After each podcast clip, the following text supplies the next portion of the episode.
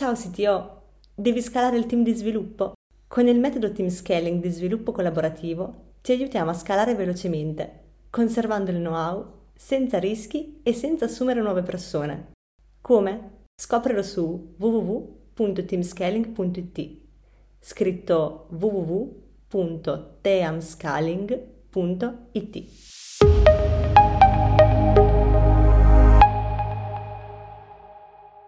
Recruiting, outsourcing o in-house? Qual è la strategia migliore per attirare talenti? E come organizzare il processo di hiring e recruiting in un team che può scalare potenzialmente all'infinito? In questo sito show Alex Pagnoni ne ha parlato con Fabio Zecchini, Chief Technology and Data Officer di Musement. Buon ascolto! Eccoci qua ad un nuovo episodio del sito show con Fabio Zecchini.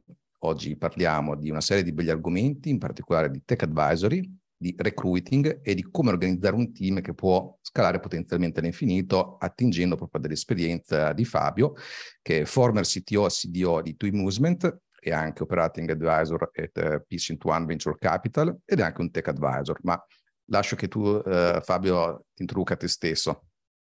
Grazie Alex. Intanto volevo ringraziarvi per l'invito e l'opportunità ecco, di parlare a questa, a questa, community che sicuro mi fa molto molto interesse e mi fa molto molto piacere. Sì, allora il mio background è tecnologico ovviamente, io sono un ingegnere informatico che ha sempre lavorato nel mondo dell'automazione robotica, intelligenza artificiale, analisi dei dati.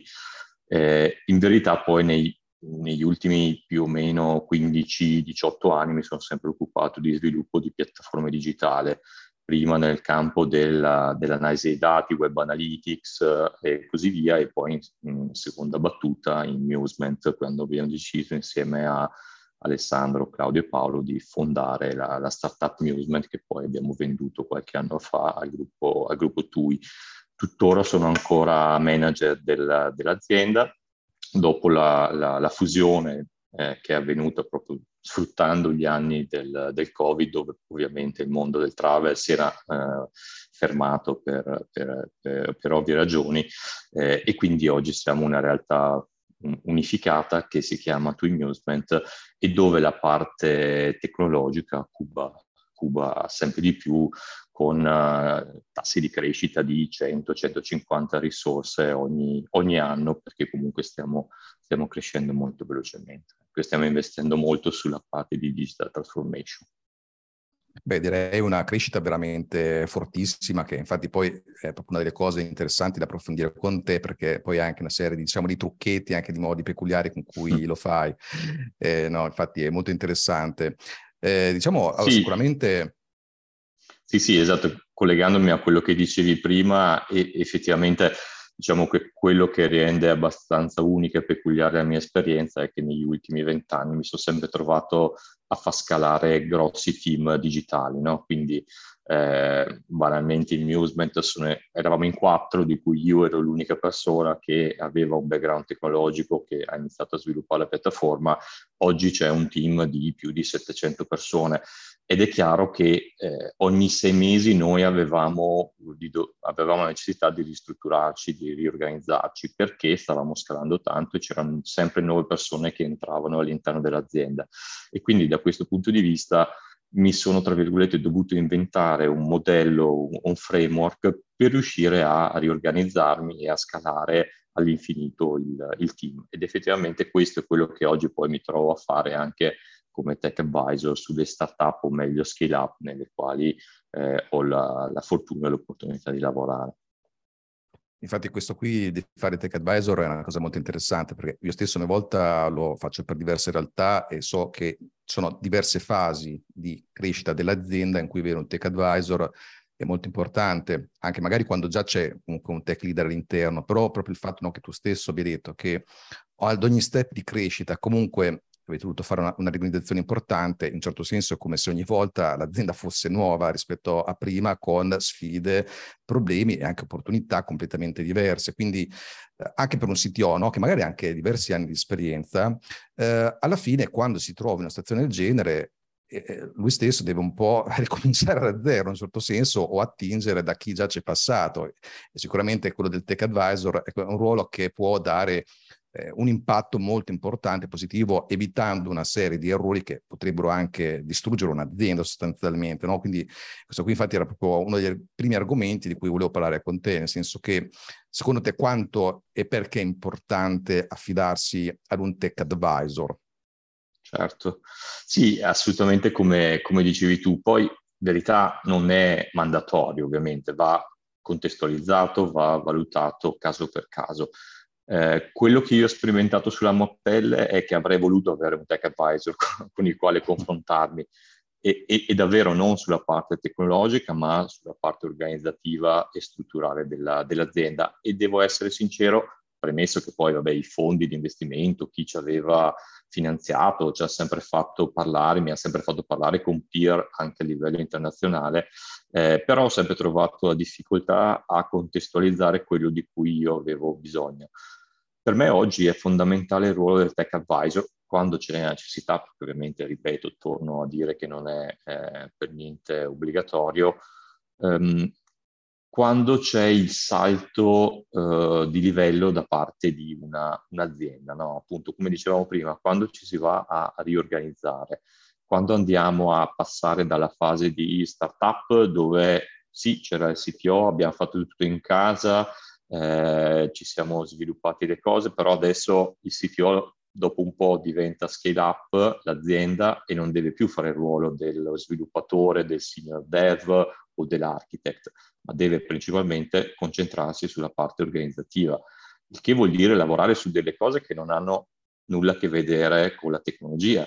Vuol dire, per esempio, creare i career path degli sviluppatori.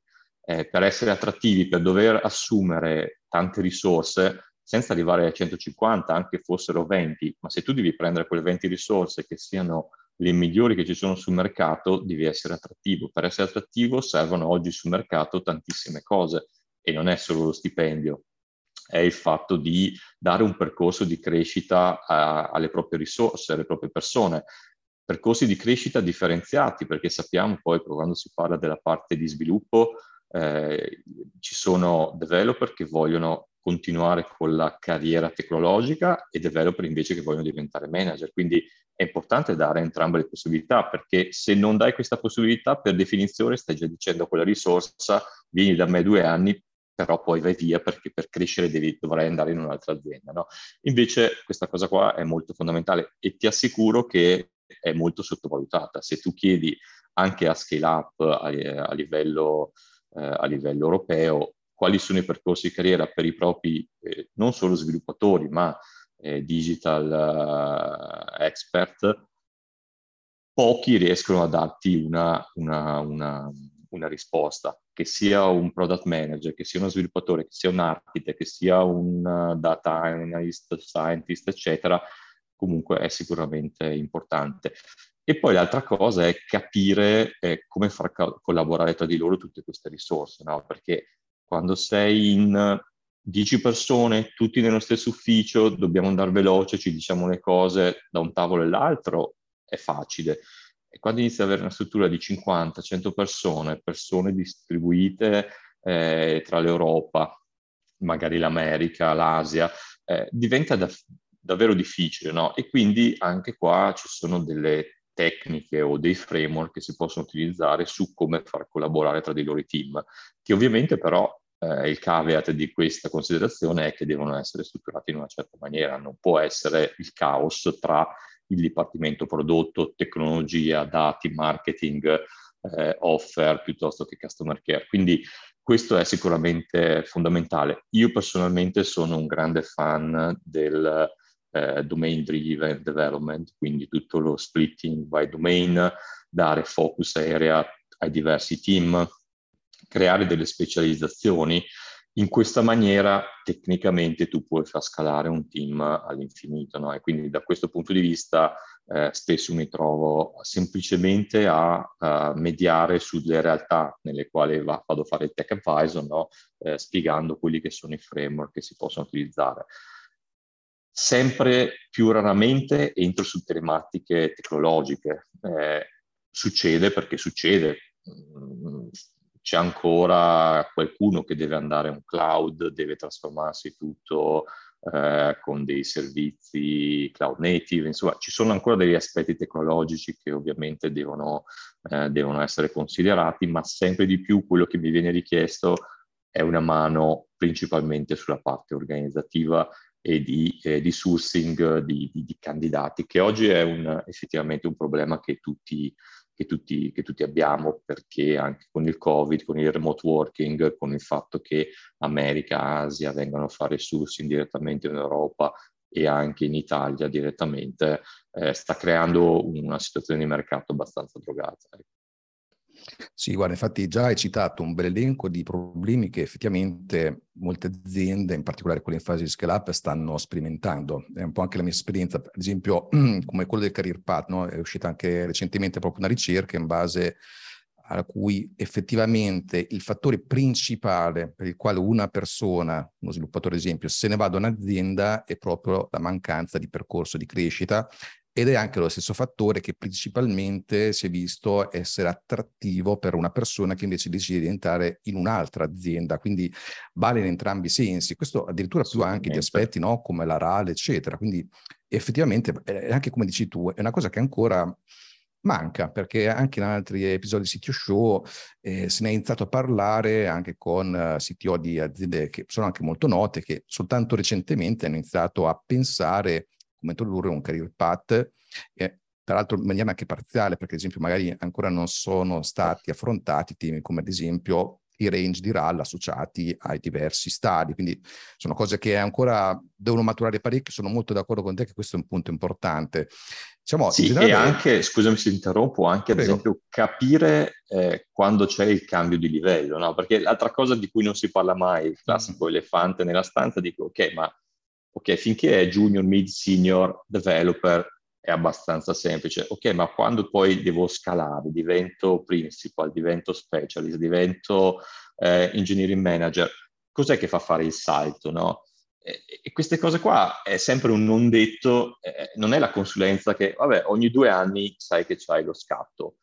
No, questa cosa qua è diversa. Se vuoi diventare engineering manager devi avere determinate caratteristiche e quindi c'è anche un percorso di formazione che si deve fare. Questo, dare trasparenza su queste cose, vedo che è molto molto apprezzato, perché ripeto, non è una cosa che, che è comune, anzi, anche uscire con una job description dove si dice chiaramente anche a un link su un documento, un post che hai sul blog aziendale, il tech blog, anche solo, dove vengono spiegati i career path, questo fa tutta la differenza del mondo perché fa capire che effettivamente eh, sto andando in un'azienda dove hanno le idee chiare eh, su quello che è il percorso che mi vogliono dare e quello che si aspettano da me.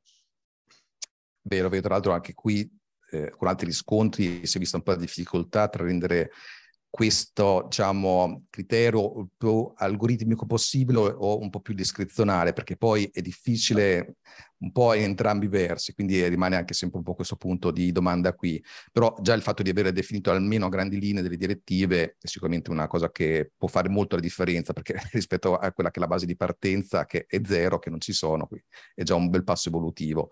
Ma Confermo. oltre a questi problemi no, qui che un po' già hai citato, ce n'è qualcun altro che caratterizza eh, più spesso le aziende in fase di scale up, che le mette in magari in serie difficoltà che tu stesso hai potuto visionare o nella tua azienda o presso quelle cui fai advisory?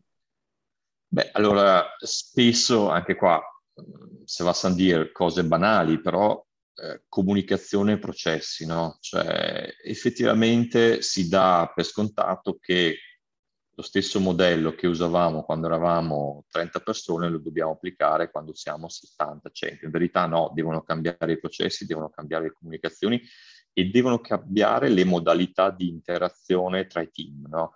Eh, lo citerò dopo quando, insomma, sulle risorse che, che, vi consiglierò da leggere, però effettivamente oggi ci sono, cioè, sono tantissimi studi che eh, vanno, a, vanno a, a, fare assessment di come i vari team fanno interazione tra di loro. No? Quindi quanto più ci si riesce, quanto più si diventa grandi, tanto più deve diventare una comunicazione snella, deve essere quasi eh, on demand, div- anche la comunicazione deve diventare un servizio, un SaaS, cioè eh, devo, devo, lavorare sempre di più su dei contratti, mi aspetto delle cose, dall'altra parte io te le produco. deve diventare tutto più lean possibile. Diversamente il rischio è di rimanere incastrati, cioè tantissime aziende eh, ci sono meeting, meeting di ore eh, dove non si decide nulla. No? Eh, classico esempio Amazon. Amazon ha abolito di fare deck e PowerPoint. Qualsiasi meeting oggi inizia con quello che deve, viene chiamata o la press release oppure una sorta di documento dove vado a presentare e si inizia il meeting dove tutti leggono un documento e stanno in silenzio. In questa maniera non ci si può scappare, no? Perché mentre, mentre c'è una persona che presenta la slide, soprattutto remote, io faccio altro, rispondo alle mail, guardo, guardo sul browser alcune cose. Se però 15 minuti tutti si legge un abstract, un progetto, un documento e poi lo si discute, eh, beh, questo diventa molto molto impattante e si, si aumenta moltissimo il focus. Eh, quindi quello che ho visto è spesso la mancanza di evoluzione dal punto di vista delle, dei processi e della modalità di comunicazione tra i team. Cross dipartimento, chiaro, mh, come il marketing eh, produce o richiede delle cose a prodotto, digital o tecnologia engineering, ma anche all'interno dello stesso dipartimento, no? Cioè, soprattutto quando si parla di domini, eh, ci sono due domini diversi che a un certo punto dovranno parlarsi perché io gestisco la parte utenti, il dominio di utenti, dall'altra parte c'è fulfillment con la parte di fatturazione è chiaro che un punto di incontro ci deve essere a un certo punto e spesso questa cosa non succede eh, nella maniera giusta. Se funziona tutto perfettamente, ci sono roadmap anche parallele che vanno avanti in completa uh, sincronia. Uh, se non funziona, si rimane bloccati anche per, per, per tantissimo tempo. Eh, è un po' come bisogna approcciare la comunicazione e l'interazione interna come fosse un partner esterno. Cioè, nel momento in cui io, per esempio, faccio l'esempio, io ho delle API che sto dando fuori a un mio partner di distribuzione, fantastico. Lui è un'azienda esterna al quale io do un'esperienza, tra l'altro una developer experience su cui devo lavorare, devo creare documentazione, devo creare materiale, devo creare processi, devo creare dei step di certificazione. Ecco, quello che facciamo per gli esterni tecnicamente è la stessa cosa che dovremmo fare anche internamente così da avere eh, il meno possibile colli di bottiglia eh, anche all'interno dei processi, dei processi interni. Ecco. L'altra cosa eh, che vedo spesso, spesso manca, soprattutto in una fase di scale up, no? perché nella fase di startup secondo me si va molto di pancia, no? le cose che devono essere sviluppate ci sono i founder, ci sono comunque eh, il leadership team, stiamo parlando di un gruppo ristretto di persone, 10, 15 persone che decidono tutto, quello che dicevo prima, nella stessa stanza ci si scambia le opinioni, si dà la priorità giusta alle cose e si va, anche perché spesso non hai tanti dati a supporto, non hai tante metriche, quindi perfetto, si va, si va molto di pancia o quello che mi chiede il mercato, o quello che mi chiede il mio, il mio cliente. Nella fase di scale up invece inizia a diventare tutto molto più complesso, nel senso che inizia ad avere un dipart- un'azienda magari di 200-300 persone con dipartimenti anche forti, marketing, sales, offer, supply, eccetera, che continuano a fare richieste continuamente. Eh, ogni risorsa che non sia dentro il product and tech department ovviamente è un cliente, è un mio utente a cui devo soddisfare delle richieste e continua ad arrivare. Più aumento il size dell'azienda e più arrivano richieste a product and tech. La parte che manca è creare il framework giusto di prioritizzazione e fare anche un po' challenge no, a tutte queste richieste. Quello che io mi sono trovato a fare internamente, ma quello che sto portando anche eh, nelle, nelle scale up dove faccio il ruolo di tech advisor, è portare dei framework dove eh, si fanno delle stime per capire ogni singolo sviluppo qual è l'impatto previsto.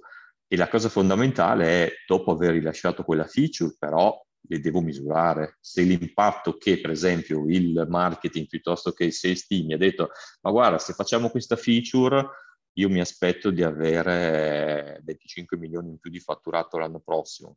Ok, benissimo, però su questo poi io ti, ti misuro, ti faccio challenge perché eh, no, no, se poi rilasciamo la feature, magari ci mettiamo due mesi e mezzo per svilupparla e in un anno questa cosa poi produce un milione e mezzo invece dei 25, allora dobbiamo un attimo mh, aggiustare il tiro anche sulle pese, sulle pese che altri dipartimenti fanno come richieste, no? perché spesso ci troviamo a ricevere la richiesta perché c'è quella persona che ha bisogno di quella specifica funzionalità, ma che magari non è strategico per l'azienda. Quindi cose molto banali, vado dal, da, dall'applicazione dei, degli OKR, no? piuttosto che dall'applicazione di framework tipo RISE per la misurazione degli impatti, la prioritizzazione dei, degli sviluppi, eccetera, sono tutte delle cose che aiutano molto in questa fase a creare almeno un po' di ordine e soprattutto eh, danno chiarezza anche agli sviluppatori se quello che sto facendo sta creando davvero e sta generando un impatto strategico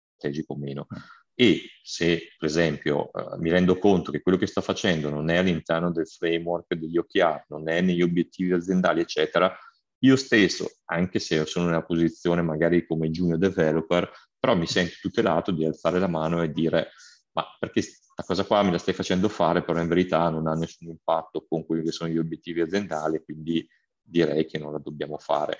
Diversamente, se non c'è questa chiarezza, questa trasparenza, è chiaro che se arriva il manager della parte sales, marketing, offer a chiedere direttamente, come spesso succede allo sviluppatore, la, lo sviluppo di una funzionalità, questo la fa e e, e senza neanche fare un minimo di, di challenge o, o, capire perché stiamo facendo questa cosa. Ecco. Quindi queste sono le, le, altre cose che secondo me è importante iniziare a applicare, soprattutto in una, in una fase successiva dal punto di vista aziendale. Diciamo, quali sono a questo punto i rischi che potrebbero avere le aziende se non gestiscono correttamente proprio queste fasi qui? Cioè più o meno hai anche dato un'indicazione di quelle sì. che sono anche delle soluzioni, dei framework, ma se poi non lo fanno, non lo fanno bene. Così, nella tua esperienza, cosa che può accadere?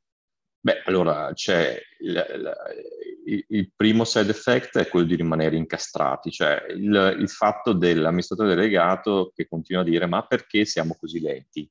Cioè, questa penso che è esperienza di tutti, no? Ma perché ci mettiamo così tanto? Oppure si lavora male? Perché usciamo con così tanti bug? Perché non abbiamo dei processi eh, smooth di, eh, di, di, di, qualità piuttosto che di certificazione prima di andare in produzione, eccetera. È chiaro che se riusciamo a creare ordine, se riusciamo a creare una struttura, tutto poi si può tranquillamente eh, sviluppare con calma eh, dando la giusta priorità a, alle cose. E il terzo punto è quello di sviluppare tantissime cose. Eh, io ho, trovato, ho cercato anche, spesso cerco di misurarlo eh, con delle retrospettive a lungo termine, che possono essere anche uno, due o tre anni, andare indietro e vedere quante cose abbiamo sviluppato che però non hanno prodotto, prodotto effetti. Okay? E perché le abbiamo fatte? Perché abbiamo sbagliato nella valutazione dell'impatto, nella valutazione di quello che potrebbero essere i benefici di questa, di questa realizzazione. Possono essere progetti, possono essere feature, è chiaro che non, non la si può fare sulla singola funzionalità, ok, il pulsante blu-rosso non ha senso, però sui macro progetti è una cosa che io spingo sempre a, a, di provare a fare perché permette come dire, di essere un, tutti un po' più cauti, un po' più consci di quello che stiamo andando a fare e perché lo stiamo facendo. Mm. È chiaro che tutto parte dalla misurazione, no? cioè sia prima che dopo eh, dobbiamo avere le leve giuste e sto parlando dal punto di vista business, non tecnologico di performance, per andare a misurare perché stiamo andando a fare eh, determinate cose. Allora, effettivamente questi sono punti molto importanti che possono anche questi veramente fare la fortuna o il successo delle aziende, quella retrospettiva è fondamentale, il processo di miglioramento non può che partire da quello, sono molto d'accordo anche su questo. Poi guarda, mi è rimasta una grande curiosità rispetto a quello che dicevi prima, no? la grande crescita sperimentata negli anni da, da Movement, no? quindi mi chiedevo, visto che proprio anche come dicevi tu stesso, questo del trovare le persone, anche ovviamente trattenerle, è uno dei problemi più ricorrenti attuali del momento. Mi chiedevo come questo processo viene, veniva portato avanti e come l'ha impostato. Se ad esempio eh, hai fatto affidamento anche a agenzie di recruiting, ad esterne, come ti sei trovato, cose di questo genere. Sì, ma allora sì, ovviamente abbiamo fatto e sperimentato tutte, tutti i vari canali, no?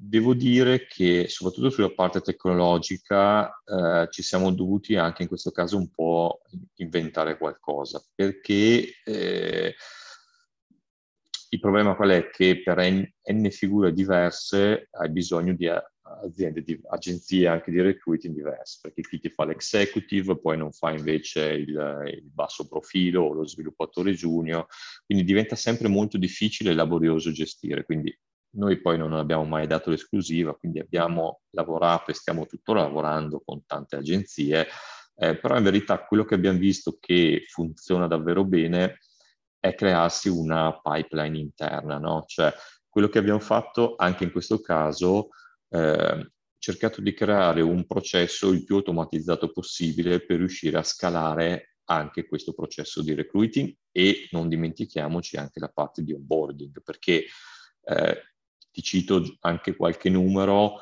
eh, qualche mese fa, quindi maggio, aprile-maggio, eh, abbiamo inserito in azienda 20, più di 22, 25 risorse, no? Quindi in un team inserire 25 risorse in un mese, poi devono essere seguite, deve essere fatto l'onboarding, devono essere fatti i training, eccetera, eccetera. Quindi non è, non è una cosa banale. È chiaro che bisogna avere commitment delle persone intendo proprio i team che lavorano, quindi anche l'engineering, l'engineering manager, piuttosto che i tech lead, eh, che devono poi eh, inserire queste risorse, ma anche della parte HR o people in culture, poi di capire come, come viene chiamata in ogni, in ogni, azienda. Devo dire che soprattutto con People and Culture noi siamo riusciti a creare questo processo dove il più possibile eh, cerchiamo di automatizzare anche la, la parte di hiring Giusto per darti un esempio, ad esempio il tempo di hiring dal primo contatto fino a quando si chiude è una delle nostre metriche che stiamo andando a misurare perché vogliamo ridurla il più possibile. Siamo partiti che effettivamente eravamo in una situazione abbastanza disastrosa, cioè sopra, sopra i 30 giorni e il nostro obiettivo oggi è di ridurlo eh, sotto i 7 giorni. No? Quindi con tutti i tech assessment, con le interview, con tutta la parte di challenge, soft skill, ovviamente eh, oggi ci sono tantissimi tool no, che, ci, che, ci, aiutano sul mercato da HackerRank per la parte di tech assessment, Assess First per la parte di soft skill, soprattutto ci sono figure manageriali. Quindi tante cose oggi possono essere fatte, in, non, non, dico in parallelo, ma almeno automatizzate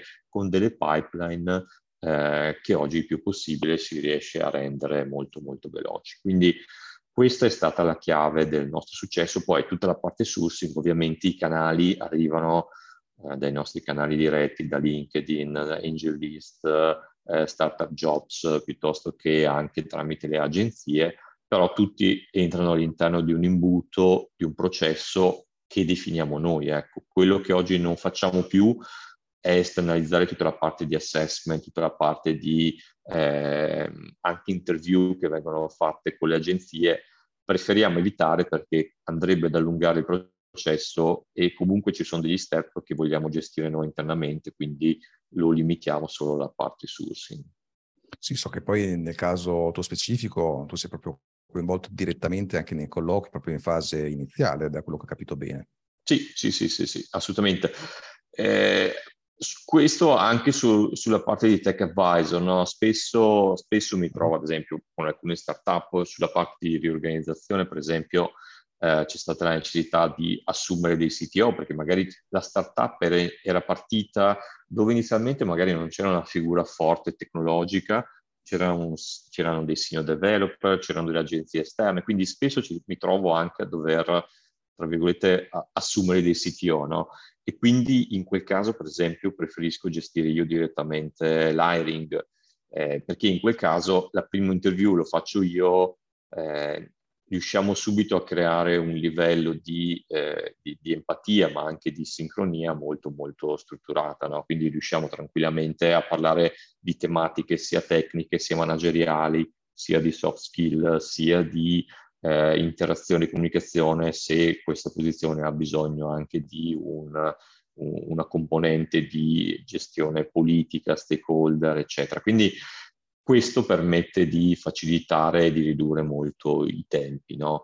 Eh, spesso mi trovo eh, a fare un primo colloquio, una prima interview conoscitiva che mi dicono ma di solito sono abituato a fare due o tre step no? di interview con magari una persona junior eh, in un'agenzia di recruiting che magari non è tecnica, quindi di solito sono preparato, tra virgolette, a perdere anche due o tre ore di tempo su, dei, su delle interview che dal loro punto di vista non producono tanto valore, invece in questo caso apprezzano molto il fatto che andiamo subito diretti al punto senza girarci troppo attorno. Ecco.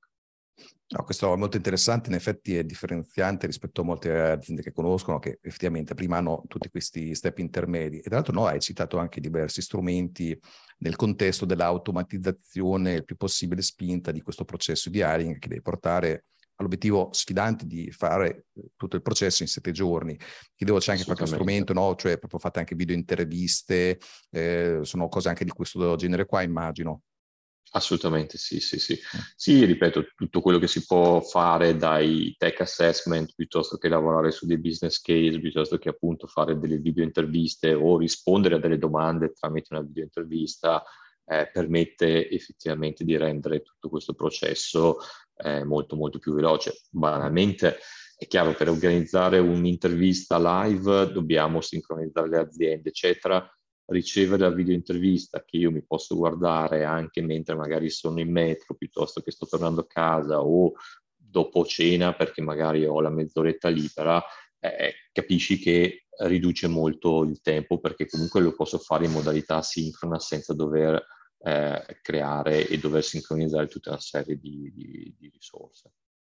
Quindi diciamo in questo caso, tipo ad esempio la video intervista verrebbe fatta prima del colloquio con, con, te ad esempio o successivamente? Dipende, dipende dai ruoli. Alcune mm. volte viene fatta come pre-screening, vengono, vengono fatte delle domande prima in modalità pre-screening, altre volte invece magari viene fatta dopo perché c'è l'esposizione di un business case, per esempio, o di mm. un, un processo, un progetto da, da andare a spiegare e, e da, da, da, strutturare ecco, dal punto di vista progettuale. Quindi dipende un po' dallo stadio, dipende dalla risorsa, dalla seniority, la usiamo sia pre che, che post. Nella tua esperienza, i candidati come vedono l'utilizzo di questi strumenti? Cioè, per qualcuno può essere respingente o bene o male un po' tutti lo fanno con entusiasmo? Ma allora, eh, è chiaro, c'è se, col, con l'entusiasmo è, è, difficile, nel senso comunque eh, dipende poi soprattutto se parliamo no, di candidati developer, spesso magari non è la cosa, ma infatti magari non è per la parte di eh, developer, è più sulla parte manageriale, più sulla parte alta, sui principal, eccetera, dove devono comunque emergere anche delle caratteristiche comunicative, no? Quindi è chiaro che se ti assumo come manager un domani ti dovrai confrontare con tutta una serie di stakeholder interni ed esterni, comunque quella parte lì è importante. Quindi già è uno screening il fatto che se una persona rinuncia in partenza eh, significa che comunque banalmente non sarà adatta a fare quel ruolo. Quindi eh, è giusto e va tarato su quelle che sono esattamente no, le, le, specificità di quella specifica ricerca.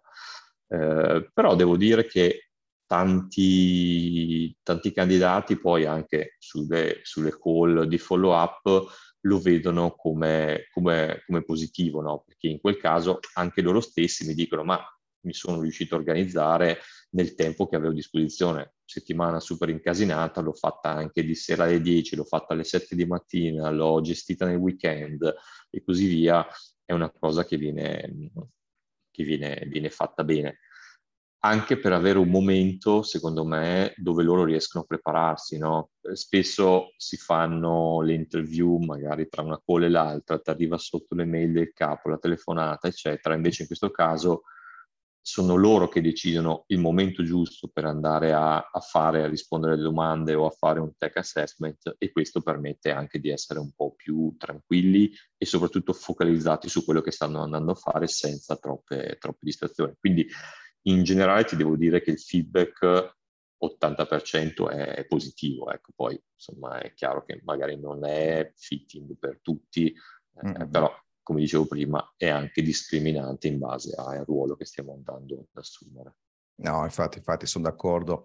Eh, ma comunque, al di là di, alcuni, di questi strumenti, però mi pare di capire, con la pipeline importante che eh, avevi organizzato, comunque tu di colloqui ne fai veramente tantissimi, cioè spendi molto tempo nel fare colloqui ogni settimana, sì. mi, mi, immagino a questo punto. Sì, sì, sì, sì, assolutamente. Poi è chiaro che, ripeto, magari oggi avendo una struttura, no? quello che ti dicevo prima, non eh, ci sono gli head off, dei, dei head of engineering di ogni dominio, ci sono engineering manager, i tech lead, i principal, quindi tanti, tanti colloqui ovviamente li fanno, li fanno anche loro. Io mi occupo più della parte, più della parte manageriale, però anche questo assolutamente cuba, cuba tantissimo, tantissimo tempo. Eh, nel ruolo in cui mi trovo spesso ad operare come tech advisor, invece sì, allora mi trovo davvero a fare eh, tantissimi colloqui anche su figure, anche su figure junior, cross, effettivamente sì. Poi mi, mi piace perché mi piace molto entrare, no? Penso, so, adesso, se, se, mi chiedessi quante persone ho assunto nella mia vita, non saprei darti il numero. Un giorno mi devo mettere lì e, calcolarlo, però stiamo parlando sicuramente di più di, qualche, di un migliaio sicuro. Eh, quindi quello che secondo me oggi è anche una delle mie caratteristiche, una delle mie potenzialità è riuscire a, a capire bene, no? entrare nelle persone, capire se sono uh, giuste o meno per un determinato ruolo capire, intravedere un po' anche quella che potrebbe essere la, lo step successivo di quella persona, no? anche dal punto di vista della carriera, se diventerà un bravo manager, un bravo tech lead, se comunque una persona super, super geek, super tecnologica che vorrà rimanere uh, specialist di quella specifica tecnologia, infrastruttura, eccetera. Cioè, mi piace molto entrare anche in queste dinamiche eh, e capire quelle che sono anche le loro, le loro loro desiderata no? anche dal punto di vista professionale e di carriera. E guarda, questo qui è un punto veramente importante perché in effetti una delle capacità più importanti nel chi fa la selezione è proprio anche non capire la persona che è oggi, ma anche il potenziale, quello che può diventare domani, magari anche proprio iniziare a impostare il suo percorso di carriera in quella modalità proprio. È, Assolutamente. È una... Che sembra una banalità, però inizi- anche se assumi lo sviluppatore junior, però riesci più o meno a intravedere quello che è la sua indole, questo semplifica molto le cose, no? Perché lo metti in quella posizione, ma sai già che succederanno delle cose da quattro anni, no? Eh, e quindi questo sia lato azienda, sia lato dipendente, comunque fa tutta la differenza del mondo. Ecco. Sì, sì, sicuramente un punto su cui mettere l'accento quando un CTO, comunque una figura tech, eh, coinvolta in un processo di assunzione, sicuramente deve cercare di capire questa parte qui è veramente importante. E senti, allora guarda, tu hai già dato una bella serie di indizi no, di come uh, hai fatto scalare il team, quindi anche l'approccio di DD, però volevo entrare anche un po' più nel merito, no? proprio di come a questo punto l'hai organizzato e come organizzi il team proprio no? per, come si diceva, un po' scalare potenzialmente all'infinito, no? Quindi facendo un po' l'esempio di TUI più in dettaglio, magari se c'è qualche tip and trick che si può utilizzare, qualche, sì. anche quei framework che dicevi. Sì, sì, assolutamente. Cioè, eh, quello che noi adesso abbiamo fatto è strutturarci per, per domini, no? Quindi partendo dai quelli che potrebbero essere i classici domini, no? Quindi la parte sourcing, come metto dentro prodotti all'interno della mia piattaforma, che poi se ci pensi questo è una, è una best practice che va bene più o meno a tutti, tutti i business. Quindi la parte del dominio di sourcing, come metto prodotti, come carico prodotti all'interno della mia piattaforma, eh, la parte di core che gestisce questi prodotti e, fondamentalmente tutte quelle, che, tutte quelle, che, sono le entità che vanno, vanno a, a, definire e a differenziare la mia, eh, la mia product inventory e questo, ripeto, rimane, rimane come, come co- dominio core. Tutta la parte di distribuzione, quindi come andiamo a vendere, a mostrare e a distribuire questi, questi prodotti, eh, quindi quello che se vuoi è più customer facing e poi tutto quello che è fulfillment, quello che succede dopo, dopo l'ordine Ovviamente poi sono, c'è un dominio di enabler che sono trasversali che servono da fare da collante no, tra, tra, tra gli altri domini. Questa era la struttura iniziale, oggi già quello che stiamo facendo è fare eh, workshop, vengono chiamati spesso event storming, per andare a mappare effettivamente tutte, tutti gli eventi, ta- tutti i task, tutte le funzionalità che sono presenti alla piattaforma per andare a rimappare nuovamente questi domini o anche per fare il sizing, perché l'altra cosa che spesso succede è che, ok, siamo partiti con dei domini eh, 3-4 anni fa, dopo 3-4 anni probabilmente alcuni di, alcuni di, questi stanno esplodendo perché continuano ad aggiungerci cose, cose, cose, probabilmente è, è, giunto il momento di andare a rivedere anche questa divisione, andare a mapparla e capire che quel dominio è diventato talmente grande che probabilmente va splittato in due domini differenti oppure vengono fatti subdomini e così via. Così facendo poi ogni dominio al suo interno ha uh, dei team di sviluppo che lavorano su aree di competenza ben, ben definite. E ovviamente anche questi team possono scalare dove il sizing è sempre del team eh, è sempre abbastanza fisso da 5 a 9 persone massimo. Eh, se servono più risorse, torno al discorso, è arrivato il momento probabilmente di splittare l'area di competenza e creare, fare un kick-off di un nuovo team di sviluppo perché perché effettivamente in, quello, in questo momento diventa, diventa strategico.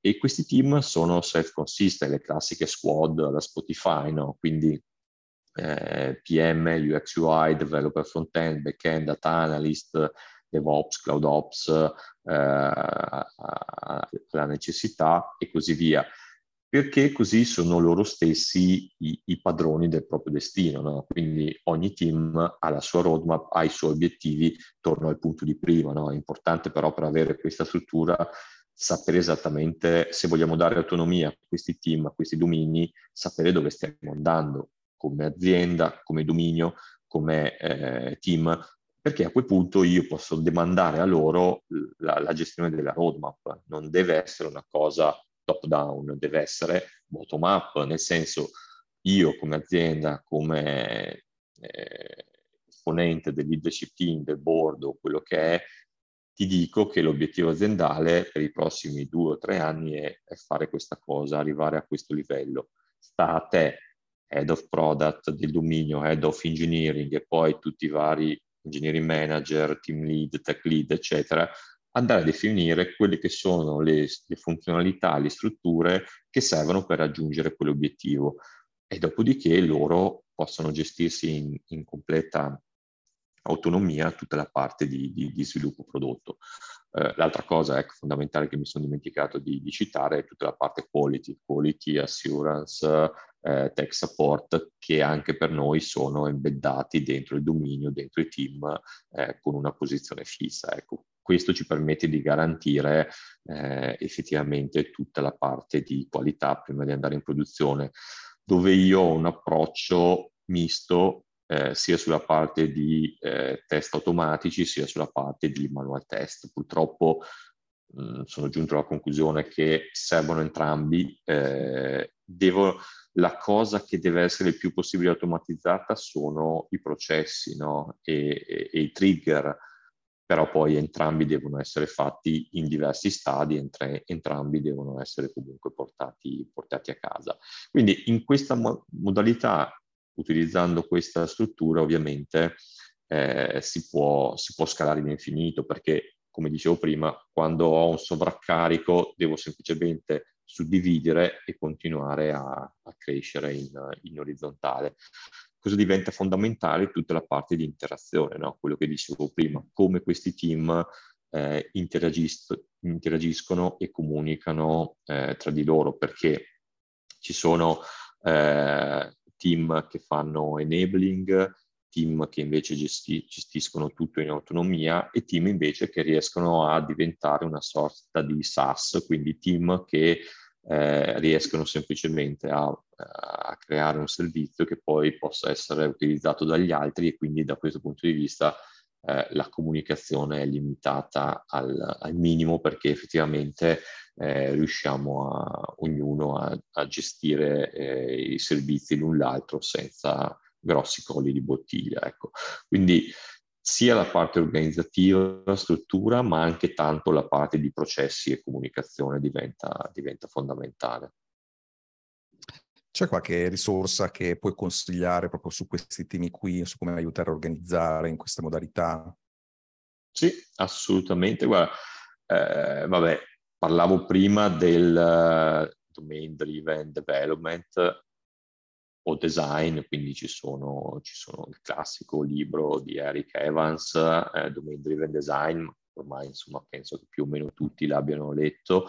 Invece quello che mi sento di consigliare veramente è, è Team Topologies di Matthew Skelton e Manuel Pace, che parla principalmente di tutta la parte di interazione. No? Eh, l'obiettivo è se volete, quello di, di limitare il più possibile eh, il carico cognitivo dei team. No? Effettivamente oggi quello che noi sottovalutiamo è quanto spesso sovraccarichiamo i team di nozioni eh, e, di, eh, e, di, contenuti che però non sono focus per quello specifico team e questo crea, crea disturbo. Ok, il classico esempio è il context switch, no? nel momento in cui devo switchare da un progetto all'altro, da un applicativo a un altro, eh, lo sappiamo tutti che questa è una, è una grandissima uh, perdita e dispersione di energie, di forze e, e, di focus, ma in verità ci sono anche tante altre cose, email, eh, meeting, cognitive load è effettivamente uno dei grossi problemi che soprattutto nelle grandi aziende oggi stiamo valutando.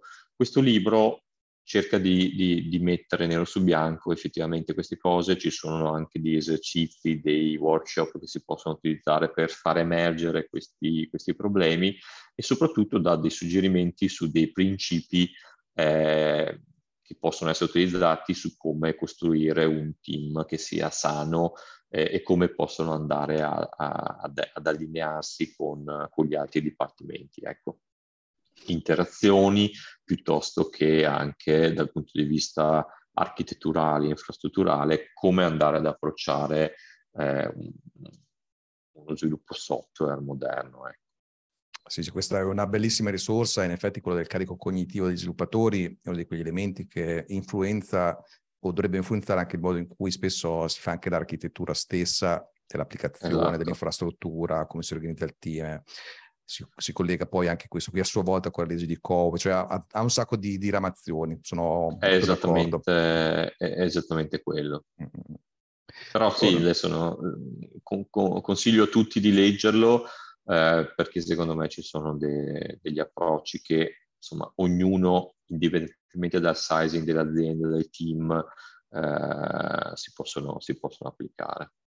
Sì, sì, infatti sono diverse appunto topologie che possono essere applicate nel tempo, un po' anche alcune delle cose che hai raccontato prima, un po' l'ho trovato insomma in questo modello, quindi è sicuramente un bellissimo modello, ti ringrazio per aver consigliato questa risorsa e poi sarà un piacere anche approfondire con te, anche membri di quella community al sito Lunch, un po' di questi temi, quindi eh, avremo modo insomma di riparlarne, per questo ti ringrazio di nuovo e ci rivediamo al sito Lunch, a presto, ciao Fabio.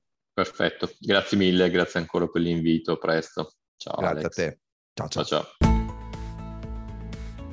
Grazie per aver ascoltato Recruiting, Outsourcing o In-House con Alex Pagnoni e Fabio Zecchini. Se la puntata ti è piaciuta e vuoi approfondire l'argomento, ti aspettiamo live mercoledì 24 agosto alle ore 13 sul canale Telegram del sito Mastermind per parlarne insieme o per rispondere alle tue domande. A presto!